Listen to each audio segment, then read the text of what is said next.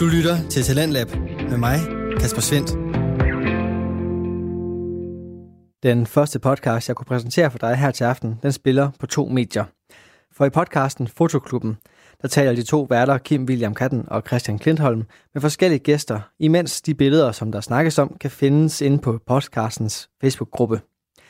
Her der får du sidste del af aftens afsnit fra Fotoklubben med besøg af Mathias Vold, der blev kåret som årets pressefotograf i år 2019. Og snakken her den springer ud fra et billede af en sort hund, som du kunne høre om i første time, og det billede, det kan du altså finde inde på podcastens Facebook-side. Men, men sådan en, ja, nu, jeg bider mærke i, i, i den der tidsløshed, eller du siger det i hvert fald med det samme, fordi det er sådan, jeg elsker tidsløshed. Jeg har på en eller anden måde i mine egne billeder altid arbejdet med tidsløshed. Jeg har haft sådan et ønske om, at man ikke kan spore tid for det meste i de ting, jeg selv beskæftiger mig med i fotografi. Så jeg er sådan bevidst fjernet indikatorer på tid. Mm. Hvordan, Mathias, fordi øh, der er også mange af dine billeder, som på en eller anden måde er tidsløse, og i kystland måske faktisk nærmest sådan peger på en tid, og noget krøjersk, og der er nogle forskellige ting, man kan referere til, og sådan noget, sådan andre historiske mm. events og måder at portrættere på. Tidsløshed i din egen øh, ting, er det, er, det, er det vigtigt, og hvordan forholder man sig til det i sådan et øh, fotojournalistisk perspektiv? Ja, fordi fotojournalister, det vil lige sige til vores lyttere, der er jo en klar forskel. Kim har arbejdet med kunst. Der må man gerne Photoshop. Der må jeg gøre alt. Fotojournalister må jo helst ikke Photoshop billederne og fjerne ting, vel? Altså, det er vi vel enige om stadigvæk. Ja, ja. Helt sikkert. Øh, jo, men om jeg har det sådan øh, så meget dobbelt med det, fordi at altså, tidsløshed gør jo bare, det, altså det, for mig det er sådan, inviterer til refleksion over, at man ikke sådan sætter noget sådan konkret sådan varemærker på det, og det, og det synes jeg også på sådan på alle mulige måder sådan journalistisk, og det kan være sådan interessant at, at, at skabe den refleksion. Øh, men på den anden side, så arbejder vi også i Kystland for eksempel, at vi også synes, det er interessant lige at, at have et tidsløst øh, sprog, men også fodre med nogle tidsting. Øh, så for, for eksempel har vi en præst, der holder øh, en prædike på en, på en strand, og det kunne sådan set, hvis vi havde taget det på en måde, hvor man bare så præsten, som der øh, gik, øh, der bare stod og holdt en prædike ud over havet, eller sådan noget, så, så var det sådan mega tidsløst, men, men vi så også sjovt, at nogle små elementer med, der er nogle skraldespande installeret ved siden af, øh, hvor der er sådan en til genbrug og en til almindelig skrald, og der er også en, en bunker for 2. verdenskrig, der holdt op af, øh, mm. hvor der er sådan nogle af de her små sådan, uh, indikatorer, øh, synes jeg også er helt interessant at arbejde med, at have et tidsløst sprog, men så lige invitere læseren ind og lige, have, lige sådan, nå okay, okay, det var en bunker, så i hvert fald efter 2. verdenskrig, og, og der er skraldespanden, så det er i hvert fald også sådan, altså, at, at kombinere lidt en tidsløst sprog med egentlig tids, tidsbillede. Nogle indikatorer på det. Nå, ej, hvor godt. Jeg kan godt lide den der med at kalde, øh, det, det er jo en fotobog, du har lavet, og så kalde det for læseren. Det synes jeg simpelthen er skønt. Ja, det er dejligt. Ja, det er ret dejligt. Ja, og man læser billeder. Det er en lille læsebilleder. Nå, men tusind tak, fordi du har taget øh, Kudelke med til os. Vi lægger selvfølgelig billedet op i vores øh, Facebook-gruppe og håber på, at han ikke sagsøger os. og så kan vi uh, kigge på det sammen derinde og være glade over, at der findes så dejlige billeder. Det er et ikonisk fotografi, det her. Det må man jo sige. Fuldstændig. Uh, vi kendte det begge to godt, da, da Mathias kom ind med det. Brede smil, den blev hævet op i tasken. Ja, absolut. Det, det er lidt, man, du, du simpelthen drømmer om at tage Ja, er sådan et billede i sit liv, ikke? Så har man, så er det ikke helt... så kan jeg dø. ja, det er det. Og det er jo rigtig fint, at øh, en rigtig fin lille, som du kalder det, Christian, segway over til vores næste segment, fordi at i dag, der har vi en top 3. I dagens anledning, der er det jo fotobøger. Ja. Så vi fortsætter i samme regi, for det var jo en fotobog, du havde med, hvor det var Kodelkas billede, der prægede forsiden. Øh, men vi skal til vores top 3, så øh, Christian. Top 3. Top 3. Top 3.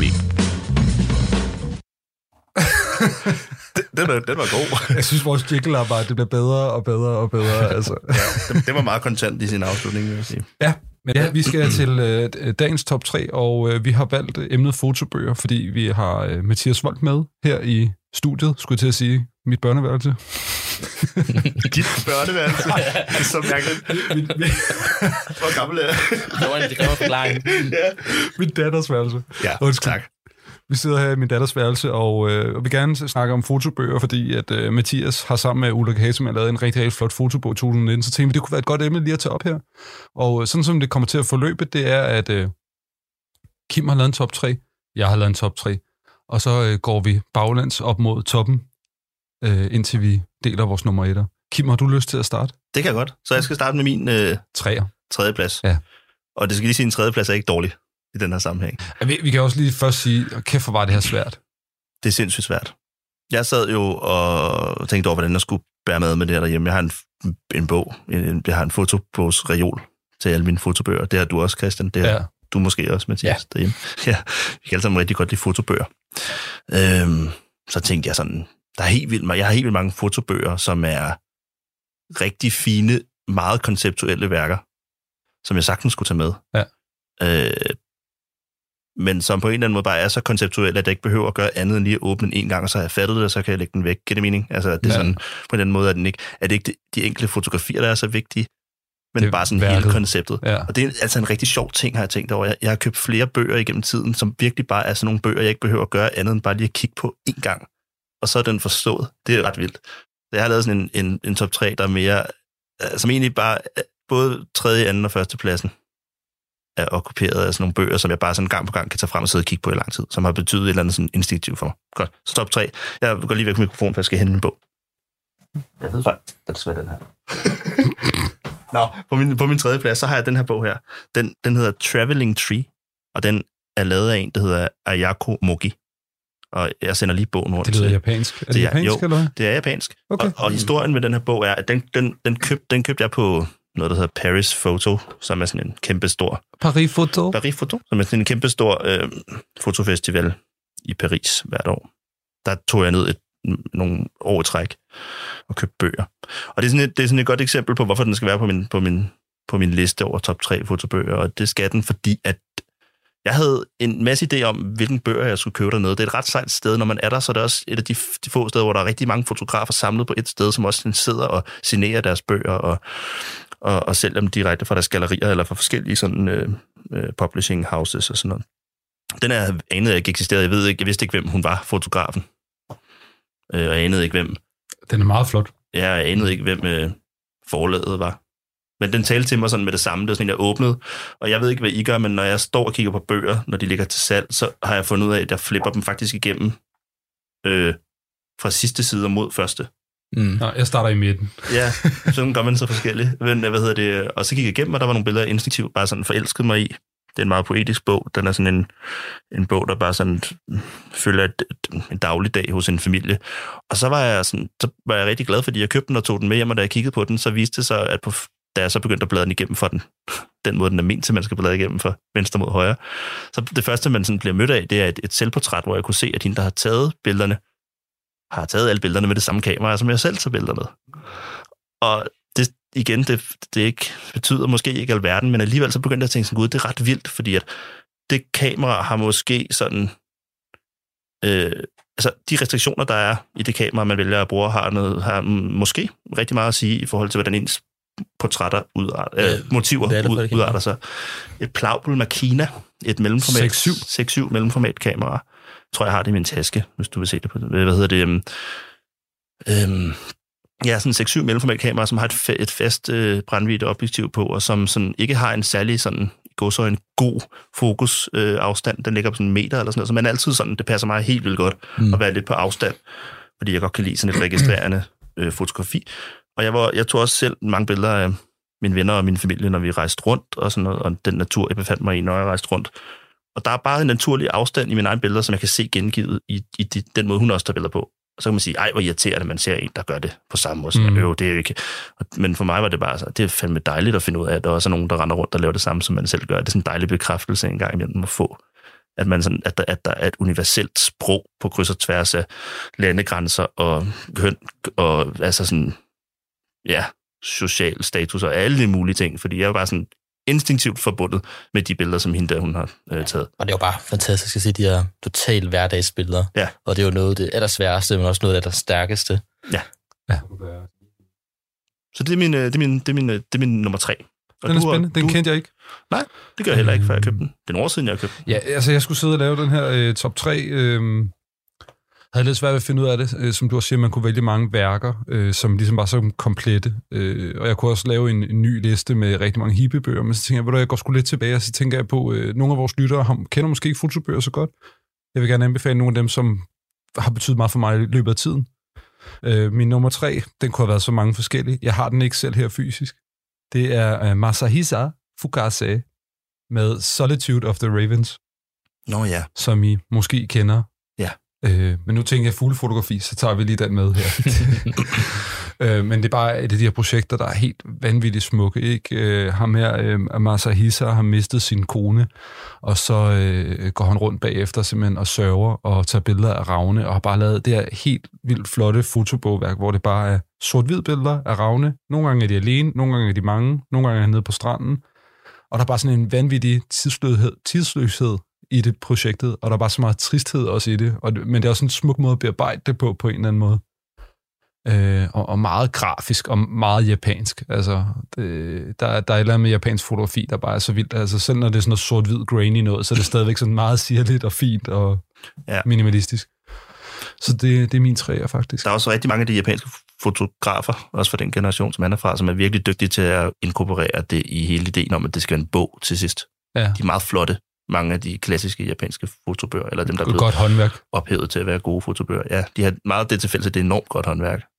Men I kender den begge to? Jeg kender den godt. Øh, jeg kender den faktisk ikke. Okay. Øh, men den lyder mega fed. Jeg skal vise den til dig. Ja.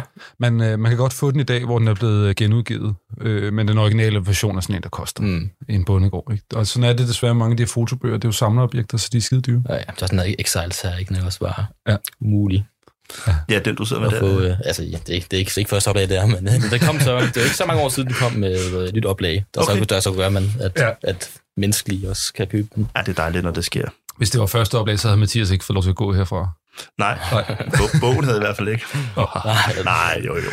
Øh, Kim, din nummer to. øh, øh, men, ja, min nummer to. Øh, Du har alle bøgerne med, kan jeg se. ja da. Nej, men jeg sad faktisk og tænkte lidt på, øh, kan man, have en, kan man have en bog på listen, som man ikke selv ejer? Det kan man selvfølgelig godt. Ja, hvis den er for dyr. Ja, det, nemlig, det kan man selvfølgelig godt. Øh. Og så min nummer to, det er en ordentlig mobbedreng her. Øh, og den er en bog, som der er lavet af en, der hedder Jean Guamy, franskmand. Og hvis der er nogen, der er bedre til fransk end mig, så kan de måske fortælle mig, hvad bogen hedder. Øh, efter naturen, ikke? D'après nature. Er det ikke det, det betyder? Er det ikke det? Jo, der, jo, Eller hvad? jo. I hvert fald, så øh, skal Jeg kan lige slå det op i mellemtiden. så kan jeg lige se. Den er en kæmpe, kæmpe mobbedreng, så jeg prøver lige sådan at sende den rundt, uden at ødelægge hele det her podcast setup imens. her. Men altså, det som vi har at gøre med her, det er sådan for det første bare sådan en helt vildt flot objekt af en, af en bog. Og igen en, som jeg har fundet på Paris Foto, uden at jeg vidste, at jeg skulle have den, men det, det fik jeg så. Det er en enormt flot, øh, sådan old school måde at printe tingene på, og så er det bare sådan øh, billeder af et bjerg. Øh, som bare sådan Noget specifikt bjerg, eller? jeg aner det ikke. Det hele det står på fransk. Øh, men jeg mødte ham, ham fotografen. Han er nok sådan en... Og nu skal jeg passe på. Jeg ved ikke, om han er, om han er eller bare Magnum-fotograf. Jeg er okay. ikke sikker. Øh, Det ligner, og så er det lidt sådan et personal project. Ligner det lidt på en eller anden måde. Ikke? Helt vildt flotte øh, sort-hvid billeder af... Man kan Øh. godt se det printet old school. Er du sindssygt? Det, det er så flot i sine toner og sådan noget. Øhm, men det er sådan en meget... Det er sådan en, en bog, en meget meditativ bog, som jeg øh, bare sådan blev ved med at hive frem, fordi den er så nem på en eller anden måde at kigge på og fælde sig i, for mig i hvert fald. Og øh, på en eller anden måde er jeg selv blevet meget inspireret her i nogle af de senere projekter, jeg har lavet til sådan at huske at tage, ikke at tage, men at, men at medbringe billeder i sin sådan sidste redigeringsproces, inden man laver en bog eller inden man laver en udstilling, som virker sådan meget som, som noget, der måske godt har været, kunne have været sorteret fra, fordi at billeder i en sekvens også kan styrke hinanden enormt meget. Så den her rejse igennem det her bjerglandskab, han har været på, den tiltaler mig helt enormt meget. Øh, hvor et enkelte billeder måske kan være sådan lidt, hvorfor er det valgt med, så giver det helt vildt god mening, når man ser dem i sammenhæng Mm. øh, med de andre. Og så er det bare et sindssygt flot objekt, den er helt vildt. Du kunne jo, jeg ved ikke, man kunne jo man kunne jo klippe af eneste af de her ud, og så ramme dem ind. Sådan. Mm. Så det er en flot bog. Den er, det er min nummer to. Vildt smuk bog. Ja. Øhm, ja, min nummer to, det er den svenske fotograf J.H. Engstrøm, som I måske kender. Øhm, jeg har ikke den bog, som jeg godt kan lide fra ham, eller jeg kan ikke lide mange af hans bøger, øh, men det er Trying to Dance, som jeg meget gerne vil anbefale, at alle tjekker ud. Og øh, det er en, jeg har haft meget i mine hænder, fordi den var på øh, biblioteket på Fata Morgana, og der sad jeg og kiggede i den rigtig, rigtig meget. øh, nærmest hele tiden. Øh, og det var sådan en, vi blev alle sammen helt vildt inspireret alle på årgangen, da vi så den, og var sådan helt øh, bjergtaget af den. Ikke? Øh, meget personlig fotografi. Var her, jeg opdagede personlig fotografi. Det her med at tage billeder af sin nærmeste og af sig selv, og bruge det til at fortælle en historie, som alle kan forstå følelsen af. Og så øh, er J.H. Engstrøm også en fotograf, hvor at han er ikke bange for at overbelyse billedet, eller der kommer lysfejl på, og blande sort-hvid med farve. Og det er noget, der betyder rigtig meget for mig. Øhm, jeg har en anden bog med. Horns fra ham, den har jeg. Så hvis vi skal sidde og bladre i noget, så, så er den her her i hvert fald. Mm. Øh, men, men, men en svensk fotograf, som ligesom er kongen af det her øh, personlige fotografi, og elsker at lave bøger. Og, og hvis man godt kan lide fotobøger, så skal man tjekke ham ud, synes jeg. Der er lavet mange gode bøger. Mange rigtig gode Ja. bøger. Øh, og udgiver hele tiden nye bøger. Altså Stadigvæk. stadigvæk. Øh, så J.H. Engstrøm, det er helt klart en, jeg vil øh, anbefale. Trying to Dance, øh, den, er, den bliver ikke genoptrykt lige forløbig, og den er rigtig dyr at komme i nærheden af. Øh, men det kan være, man kan være heldig at finde den. Og måske alternativ, så er den Horns. Som Horns, som den synes jeg er rigtig, rigtig god. Ja. Så det var min nummer to. Det er en flot bog. 22 Tror år, jeg. 22 årig Christian elskede den her i hvert fald. Jeg elsker, hvad hedder det... øh, Hvor gammel er du nu? Øh, 29. jeg elsker 29 år Christian den også. Ja, meget. Det er godt. Så skal vi til nummer et. Min, øh, ja, nu skal vi til min øh, Kims nummer et. øhm, Du trækker den langs op på bordet. Hvad sker der? øh, min, min, Second reveal. min nummer et, jeg har, jeg har vi kom ind på det før, man har flere nummer et, og flere nummer to, og flere nummer tre. Nu har jeg taget den her nummer et med i, i, i forhold til, hvad jeg snakkede om før. Den hedder Harlemville, og den er lavet af en fotograf, der hedder Claire Richardson. Yes. Øh, Hun er fed. hun er fed. Altså prøv at høre, jeg kendte hende ikke. I 2011, 12 stykker, tror jeg, der øh, boede jeg i Göteborg, og der kom jeg forbi øh, Hasselblad centret deroppe, der ligger Mhm. i Göteborg. Og der har de en bogbutik. Og der lå der ting på tilbud, sådan noget, tag tre bøger for et eller andet. Og der lå den der i sådan en tag tre bøger for 100 kroner, så var den her. Er det rigtigt? Og jeg var sådan bladret lidt i den, fordi man, man regner ikke med at finde noget godt i den bunke. Dit heldige svin. Men så, så lå den der, og så var jeg sådan, det var min første sådan, den, ligesom de andre har gjort, så talte den her instinktivt til mig. Så jeg blev sådan interesseret i at hvad er det her for noget med alle de her? Det er en bog fyldt med børn og unge, der løber rundt i et øh, skovlandskab og er ret meget i harmoni med det her skovlandskab. Det vil jeg våge at påstå, de er. De gør ting, som man som sådan et stort bybarn, som mange af os øh, er, ikke normalt vil gøre. De er, meget, de er meget tilpas med at være ude i naturen. Mm. Og hun har ligesom bare sådan fotograferet dem i deres omgang med naturen. Og, øh, og det her Harlemville er jo så, det er, det er en eller anden form for Steiner-projekt. Øh, præcis hvad det er. Er det en kult? Nej, det tror jeg ikke. Nå. Øh, øh, Prøv at lade den gå rundt. men det, værsgo. K- Mathias, kender du den? Øhm, nej, Eller nej, kender du ikke. fotografen? Eller? Det gør jeg, det gør jeg faktisk ikke. øh, Så det er virkelig Nå. fedt at blive inspireret her. Jeg er for det. Jeg tror, det vil være lige dig, det her. Det er Ja. virkelig øh, Ja, smukke, Det ser stille. sygt flot ud. Det er meget flot. Og det fede ved den bog er også, synes jeg er fedt. Nu, når jeg sådan igennem årene har taget den op og kigget på den igen, så har kan den lidt det samme som den bog, jeg hævde frem før med bjergene i. Altså, det er en bog, der på en eller anden måde er blevet min yndlingsbog, selvom at den sådan... Øh, hvis jeg skal kigge på den med sådan professionelle redigeringsøjne, så ville jeg have gjort, så ville jeg selv have gjort andre, andre ting anderledes. Eller jeg ville have gjort nogle ting anderledes. Og der, jeg synes, den er sådan et, et den er sådan nærmest, der, editeringen er ikke, på en eller anden måde ikke stram nok. Der er for mange billeder med, der ligner hinanden. Men det er også den styrke på en eller anden måde. Det er den der gentagelsens mm. værdi, der er i at sige, som jeg er enormt øh, glad for, at hun kan. Eller, eller altså, det, er svært den, at... den gør jo heller ikke noget nyt. Nej. Altså, den gør jo ikke noget med, at lige pludselig er der et mærkeligt billede, Nej. eller at der er et andet type papir. Det er bare et billede, næste side, et billede, Ja, næste side. Der og- er ikke noget nyt i den. Nej, og ofte er det sådan et billede, næste side, et billede, der minder om det, du lige har kigget på før, og så igen et billede, der minder om det, du lige har kigget på før. Men det er jo med til ligesom at forstærke hele ideen om det her sådan, øh, øh, den, det, det her lille boble-univers, hvor der, altså, hvor der er nogen, der har besluttet sig for at leve og gøre ting ja, på en særlig skaber måde. et univers faktisk her. Ja, ja, sindssygt dejligt. Og igen, de her sekvenser, ikke? Altså, ja. det er bare lidt en filmisk oplevelse øh, med sådan at, at gentage. Jeg gentager sig.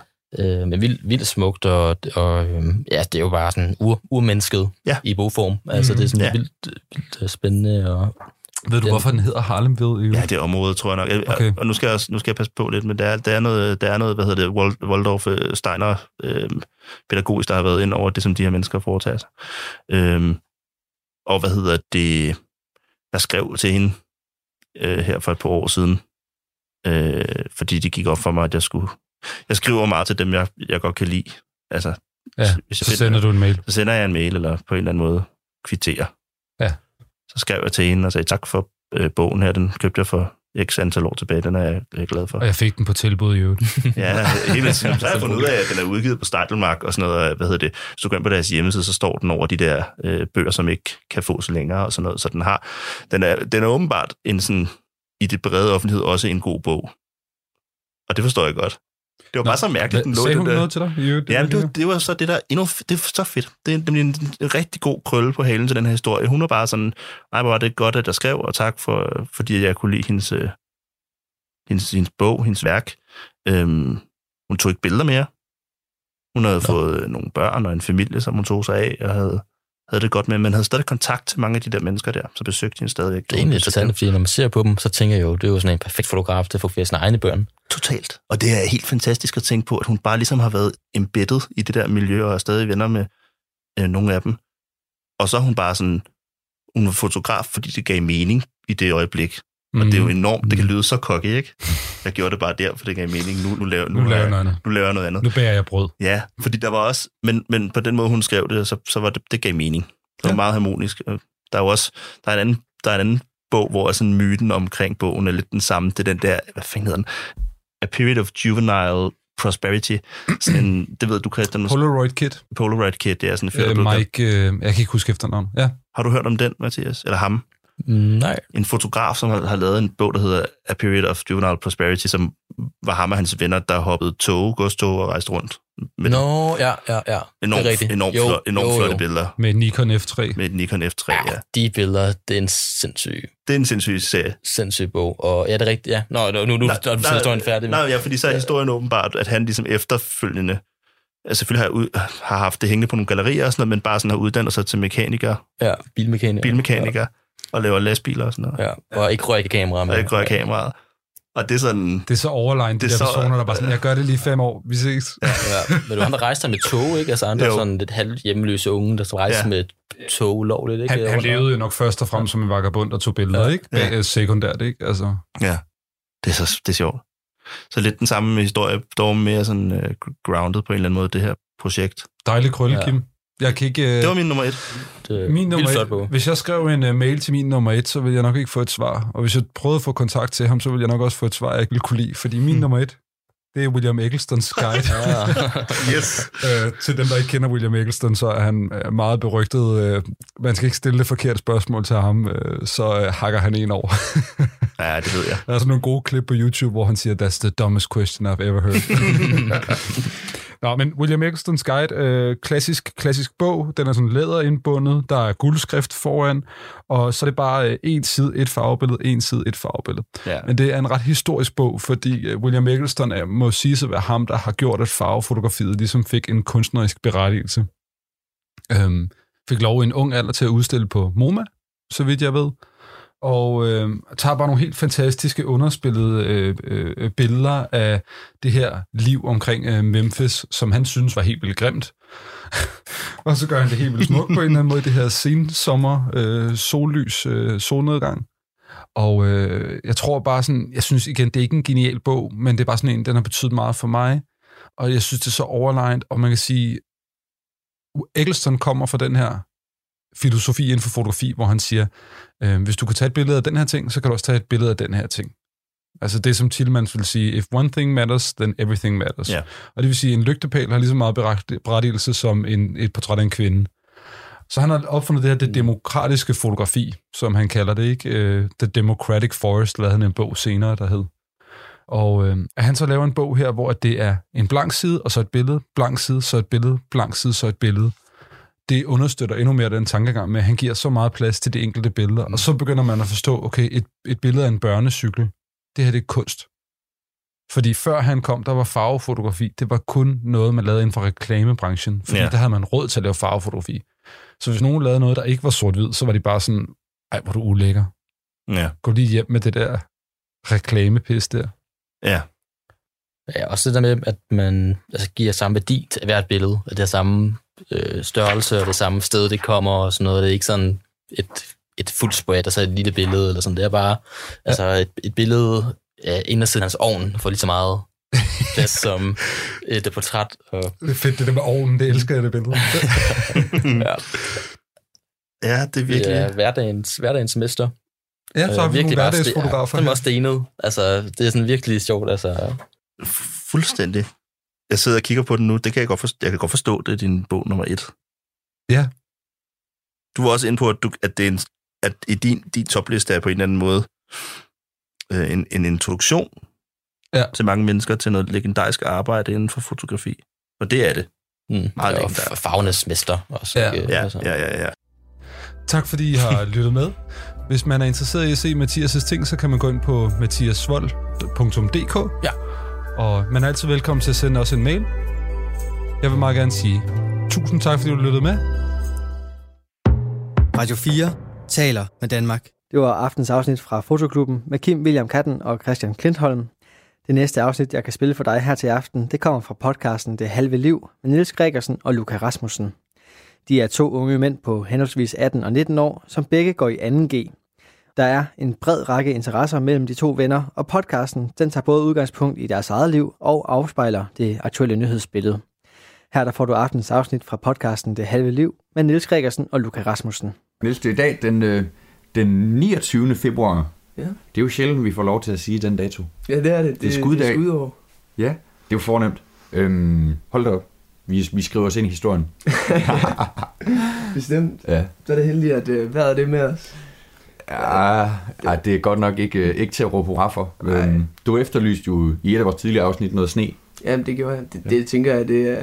Eller det tænkte jeg før. Det er Ja. ja. obligatorisk som barn. Man har altid løbet ud, og første gang, der kommer sne, så har jeg altid løbet ud på, øh, på terrassen. Der er sne, Ja. der er sne. Ah! Far, kom ud! Og så kaster lidt sne på mig. Så Ja.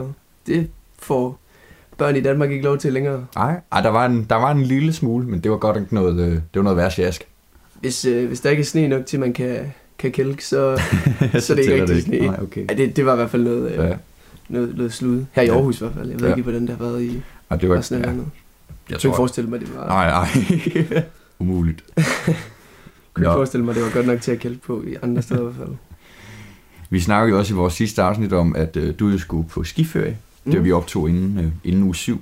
Ja, Det var med gymnasiet. Det, er de har jo deres, øh, deres rygter, sådan nogle ture. Hvordan, øh, hvad, kan, hvad kan du bede, og hvad kan du afkræfte? ja det, er, det er et godt spørgsmål. Hvad kan man, øh, hvad kan man sige? Altså, vi var, ja, jeg var på skiferie med gymnasiet. Mm. Alle sammen 80 gymnasieelever ind i en dobbeltdækker går ikke... Øh, ja, ja, for, for ærlig, der går jo ikke mere end en time, så er 80% af alle eleverne pænt fulde. Ja. og vi ikke engang nået til Kolding. Altså. Og så, øh, ja, så rejser man jo på skiferie. Og der er så mange, øh, der er mange rygter om det, og der er også en del af dem, der er sande, Ja. vil jeg sige. Øhm, men det er jo, det handler jo om at, eller, altså det er jo, er jo en skiferie, hvor der er mange, der tager med. Der er folk, der tager med, der er lige stået på skiferie, Ja, ja, de skal bare ned og ja, drikke noget, nogle øl, og ja, det, er ikke, det er ikke pisterne, det handler om. nej, det, det, det gør det så for mit vedkommende. Ja, til, okay. Så, Ja. Jeg stod faktisk på sådan en rimelig øh, sindssyg piste, der hedder Le Tunnel, hvor så kører man ind igennem sådan en tunnel, og Okay. der, der, inde i den der tunnel, så... Øh, man, kan, man kan ikke se pisten på den anden side, men inde i Nej. den der tunnel, så ser man bare, okay, her er der et kors, og her er der en mand, der er død, altså Nå, på pisten. ja. Og så tænker man bare, hvad, hvad er det her for noget? Nå, shit. Så kommer man bare ud på den anden side, så er der bare, går det bare nedad. Det er fandme fedt. For satan. Men du er, du er kommet hjem i et helt stykke. Ja, det er jeg. Det er jeg glad for. Men øh, det er også, øh, jeg tænker, når man, når man går på gymnasiet, så, Ja. så, og hvis man kan lide at stå på ski og lide sådan noget, så, øh, så skal det prøves. Det er ligesom at, Ja, selvfølgelig. det er ligesom at være på en festival, bare Mm. med en, Ja. en bedre seng og Ja. noget, noget godt afterski. Ja. Men det er faktisk, apropos afterski, ja. så øh, noget af det, vi hyggede os rigtig meget med, det var øh, øh, afterski, det var sådan op på, øh, det var op på pisten. Mm. Øhm, så, så folk, de, de, de drikker sig jo pænt fulde. så, så, så tænkte vi, det kan vi, øh, det kan vi grine af. Så, Ja. satte vi os, så når vi skulle ned, så satte vi os på pisten, og så kiggede vi bare på alle folk der. Når der kørte ned efter. Det var så, det var så sjovt. Okay. Folk, de sejlede bare. Altså, der var også nogen, der blev hentet af altså nogle sikkerhedsfolk Ja. og så videre. Men det var, det var fandme sjovt. Det er fandme også et genialt koncept. Det skulle være næsten... Vi, vi hiver nogle folk op på, en, på et bjerg, og så drikker vi dem skidefuld. Ja, ja. Og så tvinger vi dem til at køre ned på brædder bagefter. Hold op. Det, det, var, det, altså, det skulle være næsten der på en skiferie, ja. bare for, for at se det. Det var fandme sjovt. Det kan godt være, man, altså 1. januar der, I stedet for at sende skihop i fjernsyn, Ja, ja. så skulle sende dernede fra. Det gad jeg fandme godt at se. Fulde danskere, der kørte ned. Der var, altså, der var folk, jamen, der var folk, der kørte ned i mankinis og alt muligt. Og jeg, jeg, ser, jeg ser bare sådan en i en grøn mankini, der bare kører ned, og så vælter han bare. Jeg tænker bare, det der, okay. det må gøre så ondt. Ah, Altså. shit. Men det, det kan anbefales, hvis man, har, Ja. hvis man, hvis man synes, sådan noget er sjovt. Ja, det lyder som om, du har hygget dig i hvert fald. Det har jeg. Og jeg er kommet hjem i god behold. Ja, det er godt. det er de fleste. Det er jeg glad for. Det er det vigtigste. Bestemt. Ja. Nå, men øh, her den øh, 2. april, om lige mm, lidt, øh, lidt over en måneds tid, Mm. kommer øh, den nye James Bond-film. No Time to Die. Det gør den. Det er altid en, øh, en stor ting, når der kommer en ny James Bond film. Ja, det, øh, det er ingen med det. Og øh, det er jo øh, den hyperpopulære sangerinde, Billie Eilish, der har øh, der synger titelsangen. Det, det er rigtigt. Hun, øh, hun følger jo trop på Adele og visse andre Ja. personligheder. Ja. Men, øh, men hun er den, den yngste, Ja. der nogensinde... Øh, jeg har lagt stemme til, til en James Bond-sang. Ja, hun er lige, øh, lige rundet de 18 år. Hun er, hun er 16 dage yngre end mig. Så Mhm. øh, vi, er, vi er helt jævnaldrende, stort set. Og øh, du, er, du er selvfølgelig også på vej til at indspille en, en stor... Øh, eller hvad hedder det? nej, jeg at sige. Lave, en, lave, lave nogle store ting, som hun er. Eller, Mm. det, nej, det, jeg prøver bare at sige, det er lidt sjovt det med, hvor langt man er selv som, Ja. som 18-årig. Ja. Øhm, Ja, i forhold til, at hun lige har, øh, har vundet fem Grammys. ja. Øhm, så, så sidder vi her. øh, Og, Og lidt stolt over, at vi optager en podcast, kan ja, man lige præcis. Men øh, Jo. det, er vel, øh, det er vel ikke helt det samme alligevel. Øh, Nej, Det er, jeg, jeg tænker bare, det er lidt sjovt det der med, altså... Prøv, prøv at fortælle, hvad laver du? Hvad, hvad, hvad går, hvad går dit, dit liv ud på som 18-årig? Jamen, det, jeg går jo i gymnasiet. Det er jo det, der tager størst del af min tid. Det er jo øh, næsten 8-4 hver dag, han har sagt. 8-15 er det så godt nok. Ja. Øhm, og så havde det jo lektier, og jeg skal komme efter dig alt muligt andet bagefter. Det er rigtigt. Forskellige fritidsinteresser og familie og venner. Øhm, Men, øh, men jeg har sgu ikke lige udgivet noget øh, verdensomspændende hit, nej, hun er jo... som hun har indtil Ja. flere gange. Ja, indtil flere gange. Hun er jo Ja. en, af, en af dem, der bliver lyttet mest til på Spotify. Ja, Øh, og det siger alligevel noget. ja, Øh, det er jo folk som Ed Sheeran og sådan noget, der ellers bliver lyttet så meget, som hun gør. ja. Øhm, så det, det er i hvert fald bare lidt sjovt at sammenligne, hvad, hvad man selv har formået ja. som, som 18-årig, og hvad andre har, øhm, har opnået. Ja, det, det bliver spændende, hun kan, hun kan følge op på det igennem hele sin karriere, fordi hun er godt nok, øh, hun ligger meget stærkt for land. I hvert fald. Ja, jamen det, men, øh, der er nogen, der mener, at det, det, det er nemmest at komme til toppen, og så er det Ja. ja. sværest at blive deroppe. Ja, men lige præcis. Ja. Som, øh, men indtil videre, så, øh, Hun må se, om hun kan klare de hårde klarer hun 20'er. det. Ja. Men hvad, hvad synes du egentlig om sangen? Jamen, jeg synes, øh, det er jo en, øh, en klassisk James Bond-sang. Den har den der helt ikoniske rundgang, som stammer fra den allerførste titelsang. Mm. Øh, og så er det jo ikke nogen hemmelighed, at øh, ham, der har stået for arrangeringen af det fulde orkester i sangen, det er jo øh, en af de største filmkomponister overhovedet, Hans Zimmer. Så det er altså allerede der, så øh, det, det er et godt sted at starte, i hvert fald hvis man gerne vil lave en god sang, og så sætte en af de bedste komponister i hele verden til at, Ja, til at, at arrangere musikken på den måde, som han gør. det er rigtigt, men det, så skaber det også bare lidt nogle forventninger til, til selve filmen. Ja, Den det er gør også det jo. op til. Men det har det. Jeg har en James Bond-film også, Ja, ja. med Daniel Craig i hovedrollen. ja. Nils, elefanten i rummet, Man kan ikke komme ud om det. det tror jeg ikke, vi kan. Nej. Coronavirus. Vi har snakket om det før, og jeg, jeg tror, de, hver, hver gang vi har snakket om det, har jeg spurgt dig, er du blevet smittet? det, øh, ja, det, det er faktisk sjovt, fordi Ja. nede i, øh, da jeg var på skiferie i Frankrig, der, øh, der, får jeg, der får jeg at vide, så kigger jeg på TV2. TV2, Mm. de er jo så gode til at skrive om coronavirus. De har, De er en, meget gode til at skrive om coronavirus. ja, de har, en, øh, de har altid en breaking. Så, så de her tal, og her er nogen, Ja. smitter osv. Men så, da jeg var, var på skiferie i Frankrig, der var lige øh, fire, der var blevet smittet. Ja. Jeg, jeg kan ikke huske, måske var det britter, jeg er ikke helt sikker. Mm. Men øhm, og i hvert fald, der kom det op, der var fire, der blev smittet på et skisportssted. Så tænker man Ja. lige, øh, er, det, er det her? Øh, Ja. Hvad fanden? øhm, det var det så, det var Ja. det så heldigvis ikke. Øhm, Nej.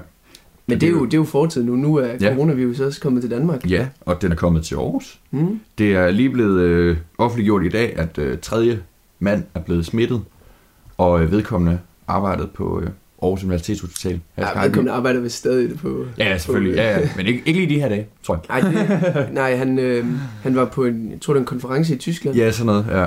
Og så, øh, man får først, jeg tror først, man får symptomerne lidt tid efter. Ja. Øhm, og så har han jo været på arbejde i tre dage, og mm. det er efter to dage, man kan blive smittet. Ja. Eller man, nej, man øh, kan smitte andre folk. Øh, og når man ja, arbejder på et universitetshospital, Ja. øh, som er et af landets største, så møder man mange mennesker, Ja, ja, mange patienter. Ja. Så det er, det er rimelig omfattende. Jeg Mhm. tror, der er 30, der er blevet sendt i karantæne Ja. øh, allerede. Og det er også, øh, nu har jeg selv familiemedlemmer, der arbejder på øh, Aarhus Universitetshospital. Ja. Ja. Øhm, faktisk min far, så Ja. ja. det kommer jo, øh, kommer jo ret tæt på. Ja. Øhm, det er jo nærmest... Min far kunne lige så godt have gået forbi ham. Det er jo, det er jo hans Eller, kollega altså, på sin hjemme, vis. og det er jo de samme dørhåndtag, og Ja, ja. De samme knapper i elevator, og Ja, og alle... whatever. Det er, det er Øhm, hospital nok ikke, men alle apoteker er ellers ud, eller udsolgt for Ja. hvad hedder det, håndsprit og så Ja, videre. håndsprit og, og masker. Ja. Ja, det er også lidt, lidt, lidt, lidt hysterisk, men øh, alligevel, så, øh, så kan man godt forstå panikken. Mm. Ja, ja, panik, det, det er måske ikke så smart med panik, fordi så Nej. er det bare et galehus. Men, ja, det er klart. men sidst vi snakkede om coronavirus i hvert fald, der Mhm. var det der var noget, følte jeg i hvert fald, der var på afstand. Noget, Ja. der var, lå Ja, ja, et, et sted i verden. i Kina. Øhm, hovedsageligt, Ja. ikke? Jo. Ja. øhm, hvor, hvor nu, nu, nu er det jo kommet tæt på, mm. og så tænker jeg, hvordan, hvordan har du det med det? Jamen, altså, jeg synes også, altså, det er, det er da vildt at tænke på. Og også, øh, at det er kommet her til byen, som om det er sådan en anden omrejsende cirkus. Men, Ja. øh, men det, altså, når vi går på hver vores gymnasie og er sammen med omkring 800 andre mennesker hver dag øh, Mhm. på vores egen alder, Ja, ja. Og man har jo ikke lige overblik over, hvor de har været henne, og hvem de har givet hånd med, og hvilke dørhåndtag de har haft fat i. Og Nej, nej, det er så rigtigt. de, lige pludselig, så kan man jo selv stå med lorten. Øh, Mm. Men er, er det noget, du sådan går og frygter i din hverdag, eller tænker du egentlig ikke over? Nej, det er ikke noget, jeg frygter som sådan, fordi at, at, at den er så øh, harmløs for sådan nogle unge, raske mennesker som os. øh, men, men det er da klart noget, øh, som lige pludselig er kommet rigtig, rigtig tæt på. Ja, det er det nemlig. Øh, og jeg tror, det, det er også meget chokeret over. Det, det havde jeg altid ikke regnet med, at det ville gøre egentlig. Nej, det, det havde jeg faktisk heller ikke. Jeg Nej. tænkte, altså du, det er jo heldigvis stadig folk fra udlandet, der Ja. er blevet smittet, og så kommet hjem og blevet testet positiv. Mm. Øhm, men, men det var nemlig, da min far han sagde til mig en morgen, Ja, der er en på Aarhus Universitetshospital, der er blevet smittet, så ja. er jeg sådan, okay, nu er det faktisk tæt på. ja Øh, jamen nemlig. det, jeg, var- jeg var faktisk så sent som i går ude på Aarhus Universitetshospital. ja, Okay. Det, var faktisk, det var faktisk helt glemt, Nå, men det var jeg. så du er ikke blevet smittet endnu? Nej, Nej, det, okay. Men det viser sig så om et par dage, så. ja, Nå, så får jeg nok også en øh, karantænetur, så hvis det er. ja, det er godt nok. Vi sidder så tæt. Ja. Apropos karantæne, så øh, den danske cykelrytter, øh, Michael Mørkov, Mm. han sidder lige nu i, øh, på et hotelværelse i Berlin, Ja, og har simpelthen fået karantæne på grund af grundet mistanke omkring øh, coronavirus, selvfølgelig. ja. Hvad, hvis, du skulle, hvis du skulle sidde i karantæne for, for coronavirus, hvad, Ja. hvad vil du så få tiden til at gå med? Det er godt nok svært, altså, men jeg tror, man skal tænke over, hvad, hvad man har til rådighed på et øh, hotelværelse. Ja, Der er jo, øh, som ofte sådan seng, hvis man er heldig, øh, skrivebord, fjernsyn, et badeværelse. Øh, så er der selvfølgelig nogle, nogle remedier. Noget shampoo, et tysæt og en badehætte og nogle håndklæder og sådan lidt. så har man jo alt, hvad man skal Jeg ved ikke om, om man, sysæt, det, et sysæt kan man klare altså, det meste med. man giver sig til at sy de der håndklæder sammen eller sådan noget, og så pille dem op igen. Eller, Det er rigtigt. Ej, det er også øh, et syet, syet eksempel at tænke på. Jeg tænker, Men, er der, øh, altså, hvad, jeg, hvad, hvad tror du, de gør med mad? Altså, er der room service kommer? Ja, der har jeg tænkt på dem, der står for, for sådan det finansielle i det der, om det er myndighederne, som der har lukket hotellet ned, eller om det er gæsterne, der bliver tvunget til at skulle betale for det, eller hotellet, eller hvad de lige gør. Mm. Men altså, det er jo klart også et, et kæmpe problem. Ja, ja.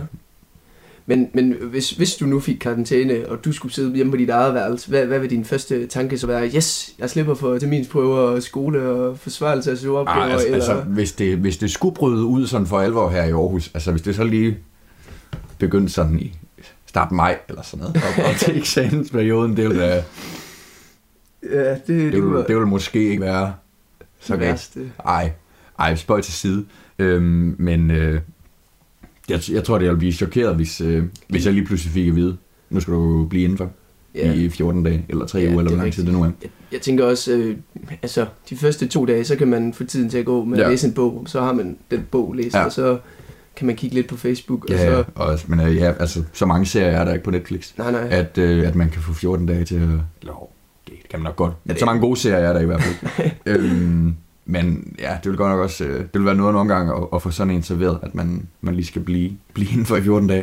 Det er jo nærmest sådan en, det var, kom jeg lige til at tænke på, fordi du sagde alt det med, med skole. Mm. Øhm, hvis det kom i start maj, det er nærmest sådan lærerstrække igen. Ja. Så, så skal man bare være Ja, ja, ja, man ikke fuldstændig. komme i Ja. skole længere. Ja, udover at, at så, så må man heller ikke gå udenfor eller være sammen Nej, nej, med er de andre, der er så fri. Man bare sidde og videochatte. Men ja, altså nu, nu sidder vi og, og joker lidt om det, men Ja. det må være ret uhyggeligt. Ja, Øh, det tror jeg. Jeg tror på ingen måde, det er rart at, at, at blive sat i karantæne på den måde. Det må være meget sådan, sådan frihedsberøvende. Ja, på ja, en eller anden måde. Bestemt. Bestemt. Ja. Ja, men øhm, der, er det er svært at holde rede i, men jeg er ret Ja. sikker på, at der lige er en britte, der er død øhm, Okay. af coronavirus. Og, øh, og det her det er faktisk vores sidste optagelse, inden jeg skal til, øh, til London og Ja. øh, med på studietur. Mm. Og der skal jeg jo flyve til Heathrow, som er, jeg tror, det er den største lufthavn i Europa. Ja, en af de travleste i hvert fald. Sådan, og det er i hvert fald en pænt stor lufthavn. Ja, så det er jo også et... Øh, der skal jeg bare gå med lukkede øjne og ikke røre ved noget. Og, Fuldstændig. Du, du skal have sådan nogle plastikhandsker på. Eller Ja, sådan noget. Ej, det, øh, det, altså nu skal jeg jo til London, og igen, jeg var ikke, tidligere har jeg ikke, altså, jeg har, man har jo set det i medierne og sådan Ja. noget, men det har ikke rigtig berørt en selv med, Nej. med coronavirus, og nu, nu er det jo lige kommet til Aarhus. Ja. øhm, men, men alligevel, det føles alligevel lidt på afstand, men jeg tænker, når man skal til London, som er sådan en, en storby, det kan godt være, at øh, selve øh, landet, altså Storbritannien, er sådan, Mm. altså afsides, fordi det Ja. er på sin måde en ø, men, men stadig som en lufthavn som Heathrow, hvor folk de flyver ind og ud af Ja. i stor vi, eller i, øh, i massevis. Der, øh, Ja, der kommer mange, øh, mange mennesker ind og ud igennem øh, ja, både Heathrow, men også London generelt. jamen præcis, og altså undergrunden og det hele. Ja. Øh, men ja, for, for, ja, det, det tror jeg også, vi sagde tidligere, men for eksempel, der var jo der var en klasse, der skulle til Kina, Ja. øhm, og de bliver nødt til at Mm. ikke at tage afsted. Ja. Altså, de skal til New York i stedet, hvilket måske ikke gør så meget alligevel. Nej, det, det lyder... Det, det kunne jeg også godt overleve. Men, men altså, det er ikke... Øh, personligt, det er ikke noget, jeg sådan er bange for. Nej. Det er ikke fordi, at jeg ikke vil med på studietur eller noget. Der er, jo, der er jo for eksempel nogle virksomheder herhjemme, der simpelthen sender deres folk hjem og sådan noget. Ja, ja. Det, det synes jeg er måske lidt, lidt meget, Ja. hvis, hvis der ikke er mistanke om Ja. noget, Ja. noget sygdom. Jeg tænkte på, har, har du set nogen med, med det der øh, maske, øh, eller mund, mundbind ting? Mm-mm. Kun i tv, Ja. ikke i virkeligheden. Men, altså her i Danmark også, fordi altså, de melder jo om alt udsolgt, øh, og Harald Nyborg sætter priserne op og muligt på de der mundbeskyttede maskebind ting. Ja. Jeg har ikke set en eneste. nej, det har jeg heller ikke. Men, men er det, jeg tror, det er nogen folk, der går rundt med derhjemme, eller? og i så fald, alligevel ikke karantæne. Og i så fald, hvorfor? Nej, det, det har jeg ikke. Det virker lidt fjollet. Altså, man ser det jo altid, hvis man tænder tv'et, Ja. så ser man det jo altid Ja, ja. i Kina og sådan Ja, noget. det har man været vant til, men jeg har overhovedet ikke set nogen her i, i gadevældet i Aarhus, eller ja, Nej, det har fra, ikke. fra dansk tv overhovedet. Det er jeg heller ikke. Altså, jeg var... Vi, vi var faktisk inde i byen i går, som, ja. øh, og jeg var også inde i byen øh, om aftenen, og jeg Ja. ja. så ikke nogen, der, Nej. ja, der havde noget Mm. på eller noget. Nej. Men, men til gengæld, så er sådan, der er ret mange, der sådan joker med det. Ja, ja. Øh, for eksempel, da jeg var på skiferie, der var, der var nogen i en lift, der sagde sådan, hey, du got coronavirus, og så er der en, der sagde, yes, I do, og så blev der bare helt stille. Ingen, der sagde noget. Fuldstændig stille. Og så gik der, og så gik der, øh, altså, det var, det var sådan, folk de stod og snakkede, det var sådan en stor gondol, og så, øh, så gik der 10 sekunder eller sådan noget, og så stoppede gondolen, og så, stod, så, så gyngede den bare der, og der var, altså, der var ingen, der sagde noget. Det var, det var syret, det var. Ja, det lyder godt nok syret.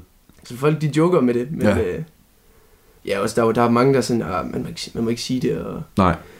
hvis der er en, der er forkølet, så sådan, har du coronavirus Ja, og ja. sådan noget. Men nu må vi se, hvordan, øh, hvordan det udvikler sig Ja. videre hen. Og man skal til at, til at føle sig troet af det, Ja. eller hvad man skal. Ja. Ja, vi må håbe, at, at den ligesom, altså almindelig influenza-virus går sådan lidt i sig selv. Mm. Ja, og, men, øh, og når, når foråret engang kommer, i morgen måske, det gør det forhåbentlig. nok ikke, men øh, på et eller andet tidspunkt, så øh, at det så damper af lige så stille. Ja, i, ja, især inden foråret, fordi ellers så, så man ikke behøver at lukke sådan nogle store arrangementer, Ja. øh, som festivaler og Ja. alle de genforeningsfester, der Gud, skal ja. være og sådan noget. Det Ja. skulle jo det skulle nødig lukke. Nej, det er rigtigt. Nå, jamen skal vi ikke, øh, sige, det var det for coronavirus for denne gang. Jo, så må vi... Øh, Vi må se, om, om, der, om der sker noget, som, øh, som kan få os til at vende tilbage til det. ja, må ikke, der, Ja. ja.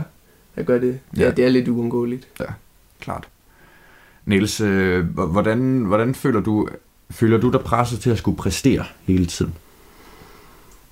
Ja, til en vis grad. Ja. Altså, det, når, man, når, man, når man går i gymnasiet, så skal Ja. man jo præstere. Ja. Øh, man skal både præstere skriftligt og mundtligt, Mm. og man skal, altså, man skal også være til stede Ja. hele tiden i timerne. Ja. Klar på, hvis, øh, hvis læreren lige spyder en, Ja. hey, sig lige noget om 1864. Ja. øh, øh, ja, øh, nogle Ja. fis, Slesvig, jeg ved ikke. Ja. Ej, men, Ej. men det er også, øh, altså det er jo fordi, man siger jo, at øh, unge lever i sådan en perfekthedspræstationskultur, Mm. som man jo rigtig meget skyder skylden på, stammer fra øh, sociale medier. Ja. Jamen det, øh, det, det, det tror jeg da også. Mm. Altså fordi der er så mange, der udstiller sig selv på Ja. ja. øh, sociale medier. Øhm, og skal leve op til nogle idealer. Ja. Øhm, men er det noget, du sådan, er det noget, du, du har vel, har du Instagram? Ja, det har jeg. Hvad, når, Ja. du, når du kigger på Instagram, hvad, hvad tænker du så?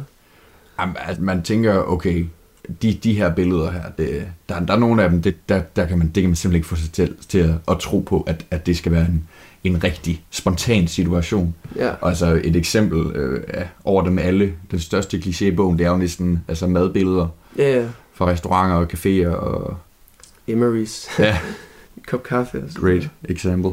Altså jeg har selv øh, aktivt valgt ikke at have Instagram. Ja. Ja. Jeg har, jeg har faktisk Fornuftigt. aldrig haft det. Jo, tak. øh, jamen det, det hører man tit, sådan, hvis, Ja. ja. hvis, hvis der er nogen, der spørger sådan, øh, hey, har du, har du Instagram, eller Ja. ja. et eller andet, har du set det her på Instagram, så sådan, jeg, jeg har ikke Instagram. Mm. Så meget sådan, der er mange, der er sådan, hvad, Ja, freak. du kan sgu da ikke, ikke, ikke have Instagram, hvad mener du? Altså, Mm. Facebook, det der er ydt. Ja, det er Øhm. totalt, det er kun de gamle nu, Ja, ja, sådan er det jo med sociale medier, de bliver lige så Ja, ja. overtaget af, af vores forældre. ja. Så skynder man sig Finder vi noget nyt. få, et- få et nyt sociale Ja. ja. medie. Lige om lidt, så Øhm. tager de også Snapchat. Men, øh, men nej, altså Instagram, det har jeg ikke sådan, jeg kunne se, hvad jeg skulle bruge det til, fordi Nej. det bare er, altså nu ved jeg, altså jeg ved det jo ikke, men jeg, jeg tænker bare, at det er så overfladisk, Ja. øh, og det handler kun om at ja, fremføre sig selv på en bestemt Jamen, jamen lige måde. præcis, og det er det med, at, at hvis man vil fremføre sig selv, som er jo det, som Instagram handler om, og det er jo i og for sig, altså basalt set en fin tanke, at, at, at vise ens liv. Men så vil man selvfølgelig jo fokusere på alle de gode ting, Mm. og vise det. Det kan være, at vi skal få, sjove. øh, altså forklare, hvad, sådan, altså, hvad, hvad man bruger Instagram til, eller hvad meningen er til det, eller hvorfor det er altså anderledes i forhold til for eksempel Facebook. Som Jamen de altså, det er jo hovedsageligt, det er jo billeder, man deler øh, med en eller anden tekst, eller videoer selvfølgelig. Mm. Og så kan man jo lave de her stories, som man jo også kan på både Facebook og Snapchat. Øh. Ja, er der mange, der, der gør det? Det er, jo, det er jo gået lidt af på, i hvert fald på Snapchat. Ja. Ja, det, det, det, det er klart, øh, dem der før gjorde det på Snapchat, mm. Hvor man lavede sin historie en gang Ja. for lang tid siden. for et par år siden eller sådan noget. ja. Det, øh, det tror jeg klart, det er hoppet over til Instagram. Ja, okay. okay. Og så er det jo også anderledes fra Twitter, fordi det er jo ikke, Ja. ja. det er jo ikke der alle vores politikere sidder Nej, præcis. Ja, og ja, der er de også. Er de også på øh, Instagram? Ja, ja. Nå, for det Du skulle prøve at følge Pia Kjærsgaard. Det er fandme sjovt. Det, er- det er alle politikere. Nogle af dem, de, øh, ja, de går nok... øh, Det er det jo, ja, apropos det der med, det er vores forældre, der overtager de sociale medier. er vores politikere, der gør det. Ja, de... Øh, Hvad, hvad, hvad ligger Pia Kærsgaard op? Er det, er det sådan nogle billeder, der er... Jamen, øh, hun var på ferie forleden, kunne, øh, kunne, kunne man tydeligt se. Hvor, øh, og det var jo både mad og øl og vin og øh, sol og strand og Mm. ja, nogle, nogle billeder er skarpere end andre. Øh, men, øh, Alt afhængig af, hvor mange øl hun har drukket, hvor mange Ja. ja. Ja. ja. men ja, altså, det er altid sjovt at, at følge ældre mennesker på sociale medier. Det, det, det er god underholdningsværdi i hvert fald. Ja, ja, ja det, det er selvfølgelig en af fordelene ved det. Ja, altså politikere, de gør det jo klart for at, at, at give et mere øh, menneskeligt billede af sig selv. Ja, det, det er jo Øh, klart. og se, nu står jeg og bager boller, eller hvad de nu laver. Ja, altså det er jo Øh. uden tvivl en del af deres arbejde. Ja. M- Men ja, spørgsmålet er så, om de, øh, for at blive eksemplet, bærer boller, for, øh, fordi at øh, det gør de hver søndag, eller for at, at kunne vise, at nu bærer de boller. Mm. Men i, altså i forhold til Instagram, det er Mm. jo... Så man skal man jo også, apropos det vi snakkede om for et par minutter Ja. ja. siden, altså så, der skal man jo også altid på en eller anden måde præstere, hvis man, hvis man vælger at lægge noget op hele tiden. Det er at vise Så sig fra sin, sin gode side. Ja, ja, præcis. Og altid leve op til, til et eller andet ideal på en Ja. eller anden måde. Øhm, vise alle sine, sine følgere, og det, det Ja. handler det jo også meget om på Instagram. Altså opnå så mange følgere, man kan. Mm. Ligesom på Facebook, det er Ja. ja. få så mange likes, du kan på Ja. ja. profilbillede. Jeg ved ikke om... altså, det er noget, folk stadig går op i, men Jamen, det, Det er det jo nok. nogen. Ja, Jamen, det er altså, det nok. selvfølgelig. Ja. Jamen, det, altså, det er jo egentlig lidt sjovt, fordi vi øh, snakker selvfølgelig herinde, vi optog omkring det her. Jeg kom til at tænke på, hvor, hvor meget den her præstationskultur, altså, den bliver selvfølgelig skudt på de sociale medier, øhm, men den eksisterer jo også i skolen. mm, Men, men der er det jo ikke, at man skal præstere over for sine venner og se godt ud, eller det skal man selvfølgelig også, sikkert. ja, ja, Men, øh, skal man da. men du skal lige så meget præstere over for øh, en lærer, og øh, i sidste ende øh, til eksamener og til sensor, og hvad jeg skal komme efter dig. Øh, simpelthen altid sørge for, at, at, at det du siger, det er fornuftigt, og det er forberedt, og det er bare, det viser den, den bedste side af dig selv, så du opnår den bedste karakter, den bedste bedømmelse, mm. Eller den bedste respons, som du kunne få på Instagram med et like. Eller, Ja, ja. øhm, det fungerer jo fuldstændig på samme måde i skolen. Ja, det er, det er sjovt, du siger det med at få respons, få et, få et like. Altså, Ja. hvis, du, hvis du gør det godt nok, så får du et like og hvis, Ja. øh, på, på sociale medier. Ja. Øh, og hvis, hvis du gør det godt nok i skolen, så, øh, så bliver du lige noteret i, i, den, Ja. i den gode bog af I, læreren. I lærerens sorte bog. Ja. ja. Ja, måske grøn bog. Ja, ja, ja, okay. Ja, selvfølgelig. Øh, Ja. Symbolikken skal være på plads. ja. Beklager. Men ja, men er det noget, altså hvordan, hvordan er sådan en klassekultur, føler du i for eksempel i folkeskolen eller på efterskole og på, på gymnasiet? Det, kan du mærke, at det har forandret sig? Folk de, de går mere op i, at okay, det, det jeg siger nu, det Ja. har jeg gennemtænkt Ja. fem gange i hovedet. Det skal være perfekt. Det er ikke bare noget, Ja. jeg så finder på. Ja. Øhm, hvordan, hvordan oplever du? Altså har der været nogen altså, forandring? Ja, det, det tror jeg måske, altså, det er selvfølgelig svært at sige, hvordan det var for lang tid siden, men, men lige nu, der føler jeg i hvert fald, at hver gang man rækker hånden op i, en time for at sige et eller andet, så siger man det sådan egentlig ikke, fordi at man, måske, man er måske ikke interesseret i det egentlig, øh, men man siger det egentlig bare for at, vise læreren, om jeg følger med, jeg ved godt, hvad du snakker om, Mm. eller stiller et relevant spørgsmål, eller sådan noget. Øhm, men egentlig ikke, fordi man har interessen, men bare for at kunne vise over for læreren, at man øh, er med.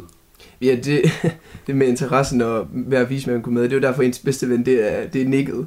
Sidder og nik til læreren. Ja, øjenkontakt og nik, ja. Ja. det kan vi varmt anbefale. Det er, det er måden at komme igennem det hele på. Ja, Nej, men der er jo også, øh, altså der er jo også nogle dårlige sider ved det her med, at det skal være så perfekt, fordi så hele den her klassekultur, det bliver, at man kan kun sige noget, hvis, ja, hvis det bliver formidlet på den bedste, Ja. bedste måde, og det bliver sagt på den bedste måde, og det er også lidt, så, så mister man hele den her sådan, altså, hvad kan man sige, store hjerne i klassen, Ja. der bare sidder og tænker kreativt, øh, ja, altså, fordi folk, de, de turer ikke længere bare mm. at række hånden op og sige, jeg er måske ikke helt sikker på det her, ikke? Ja. Ja. men nu, nu prøver jeg. Øh, Nej, men lige præcis på samme måde, som man på Instagram ikke har lyst til at lægge et billede op af en, der ser dum ud. Eller, men altså, præcis. eller altså en selv selvfølgelig.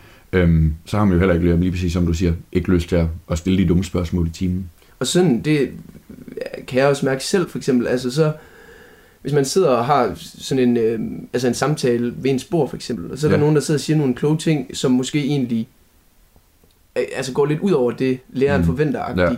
Øhm, og så når, man, så når læreren så siger sådan, Nå, hvad har I snakket om, så vil folk kun sige, hvad der forventes af læreren. Ja. Øhm, og, og med at, hvad hedder det, forvente noget, nej, hvad jeg siger, altså man kan jo også, i forhold til at sige det perfekte, ja. så er det jo også nemt at få skoleelever nu at søge på nettet. Ja, ja, Hvad, altså, hvad betyder det her? ja. Okay, så kan man lige læse de første to linjer på Google, og så ja kan man række hånden håb, op og håb, sige... der ikke kommer et uddybende spørgsmål fra Ja, læreren. men præcis, præcis. Ja. ja. Og så bare række hånden op og sige det, og Ja. så, hvis det kommer et uddybende spørgsmål, så er man på den. Ja, det er man. i- det jeg spurgte om før i mindre klasser, der, Ja. der husker jeg det som, der kunne folk jo ikke engang finde ud af at række hånden op, men altså der. Nej. var en masse, der bare sad og råbte en masse ting, Ja, ja, hvor ja. der egentlig, det, er det måske ikke helt det samme at sammenligne, men alligevel, Mm. altså, hvor Jamen, folk klart. de fik lov til at tænke kreativt og turde bare altså, stille nogle kritiske spørgsmål, ja. og Ja. ja, det med at stille spørgsmål, der er også mange, jeg, jeg tror også, der er mange, der, der ikke tør at sige, det her, det forstår jeg ikke. Nej. Hvis, hvis læreren spørger sådan, har I forstået det, så, så er der bare helt stille. Mm. Det er måske en, der lige sidder og nikker og sådan noget. Der er ikke rigtig nogen, der tør. Ja, alt andet, det vil næsten være umuligt. Men præcis. Ja, Der er ikke, der er ikke rigtig nogen, der tør sige sådan, "Øh, jeg forstår ikke det her. nej, Kan du, kan du uddybe det? Ja. Øh, fordi så føler man sig som den eneste. ja. Sådan er det i hvert fald i gymnasiet. På efterskole, der gik vi jo klasser sammen. Der synes Ja. ja. jeg, at altså, der var mere plads til at Ja. gå hen til læreren bagefter og sige, hvad, hvad, hvad, hvad betyder det her Ja. ja. egentlig? Altså, ja. hvad er prikproduktet? Altså, oh shit. Ja. Radio 4 taler med Danmark. Det var det for aftenens sidste podcast-afsnit, som jeg kunne præsentere for dig her til aften. Det kom fra podcasten Det Halve Liv med Niels Gregersen og Luca Rasmussen, imens aftenens andet podcastafsnit det kom fra fotopodcasten Fotoklubben med Kim William Katten og Christian Klintholm. Mit navn er Kasper Svendt, og sammen med min kollega Lene Grønborg, så står jeg klar hver aften i Talentlab med afsnit fra nogle af Danmarks bedste fritidspodcasts. Og det vil du kunne opleve igen i morgen, men nu der bliver en tid til nattevagten her på Radio 4. God fornøjelse og på genlyt.